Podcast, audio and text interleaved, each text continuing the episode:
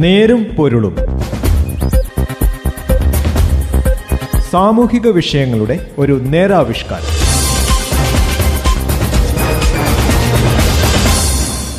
എല്ലാ പ്രിയ ശ്രോതാക്കൾക്കും നേരും പൊരുളിന്റെ പുതിയൊരധ്യായത്തിലേക്ക് സ്വാഗതം. ഇന്ന് നേരും പൊരുളിൽ മുഖവിലക്കെടുക്കണം കർഷകരുടെ ആശങ്കകൾ എന്നതിനെക്കുറിച്ച് കേൾക്കാം.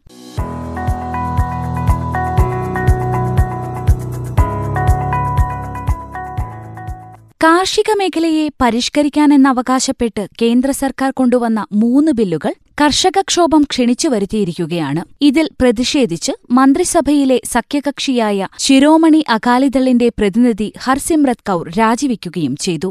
കേന്ദ്ര ഭക്ഷ്യസംസ്കരണ വകുപ്പ് മന്ത്രി രാജിവെച്ചത് സാധാരണ നിലയിൽ കേന്ദ്ര സർക്കാരിന് ഒരു പോറൽ പോലുമല്ല.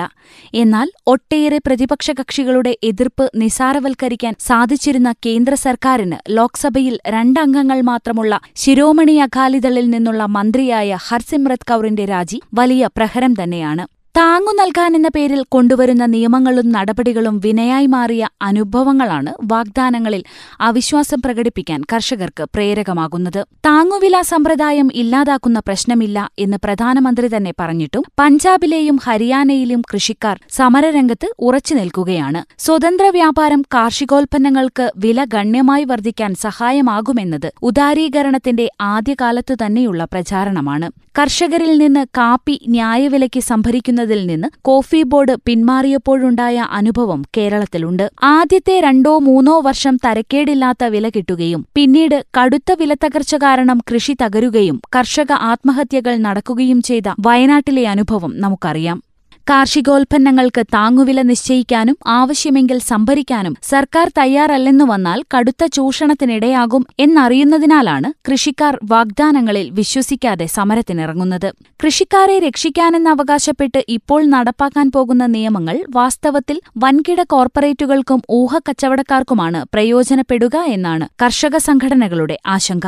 ഹരിയാനയിലും പഞ്ചാബിലും പടിഞ്ഞാറൻ ഉത്തർപ്രദേശിലും വിളവെടുപ്പുകാലത്ത് താങ്ങുവില നൽകി ഭക്ഷ്യോൽപ്പന്ന സംഭരണം കാര്യക്ഷമമായി നടക്കാറുള്ളതാണ്. കൃഷിമന്ത്രി നരേന്ദ്രസിംഗ് തോമർ പാർലമെന്റിൽ പറഞ്ഞത് താങ്ങുവില തുടർന്നുമുണ്ടാകുമെന്നാണ്. എന്നാൽ പുതിയ നിയമത്തിൽ അതേക്കുറിച്ച് ഒന്നും പറയുന്നില്ലെന്നതാണ് കർഷകരോഷത്തിന്റെ പ്രധാന കാരണം. കാർഷികോൽപ്പന്നങ്ങൾ വിൽക്കുന്നതിന് അതിർത്തികൾ തടസ്സമല്ലെന്ന് ലോക്സഭ പാസാക്കിക്കഴിഞ്ഞ പുതിയ ബില്ലിൽ അനുശാസിക്കുന്നത് കൃഷിക്കാരെയല്ല വൻകിട വ്യാപാരികളെയാണ് സഹായിക്കുക എന്ന വിമർശനത്തിലും കഴമ്പുണ്ട്. ഉൽപ്പന്നങ്ങൾക്ക് നിശ്ചിത വില ഉറപ്പിക്കാനായി നടപ്പാക്കുന്ന നിർദ്ദിഷ്ട പ്രൈസ് അഷ്വറൻസ് നിയമം കാർഷിക മേഖലയിൽ കരാർ സമ്പ്രദായം വ്യാപകമാക്കും. ഏത് വിളയാണ് കൃഷി ചെയ്യേണ്ടത് എന്ന് കൃഷിക്കാരനല്ല വാണിജ്യ കമ്പനി തീരുമാനിക്കുന്ന സ്ഥിതിയാണ് വന്നുചേരുക കൃഷിക്കാരനെ സ്വന്തം സ്ഥലത്ത് അന്യവൽക്കരിക്കുന്നതിന് തുല്യമാകും ഇതെന്നാണ് ഒരു വിമർശം. എന്നാൽ കാർഷിക മേഖലയിൽ വമ്പിച്ച മുന്നേറ്റമുണ്ടാക്കുന്നതിന് സഹായകമായ ചരിത്രം സൃഷ്ടിക്കുന്ന നിയമങ്ങളാണിതെന്നാണ് പ്രധാനമന്ത്രി നൽകുന്ന ഉറപ്പ്.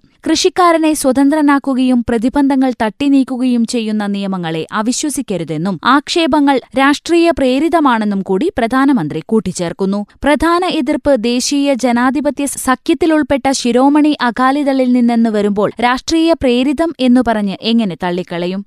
പാർലമെന്റിലെ ചർച്ചയിൽ ഉയർന്നുവന്ന നിർദ്ദേശങ്ങളും സമരരംഗത്തുള്ള കർഷകരുടെ വികാരവും പരിഗണിച്ച് നിർദ്ദിഷ്ട നിയമത്തിൽ ആവശ്യമായ മാറ്റം വരുത്താൻ കേന്ദ്രം തയ്യാറാകണം. കാർഷികോൽപ്പന്നങ്ങൾക്ക് ആദായവിലയും ഉൽപാദന വർധനയും ഭക്ഷ്യസുരക്ഷയും ഉറപ്പാക്കുന്നതിനാണ് സർക്കാർ ഊന്നൽ നൽകേണ്ടത്. ഇന്നത്തെ നേരും പൊരുളും ഇവിടെ പൂർണമാകുന്നു.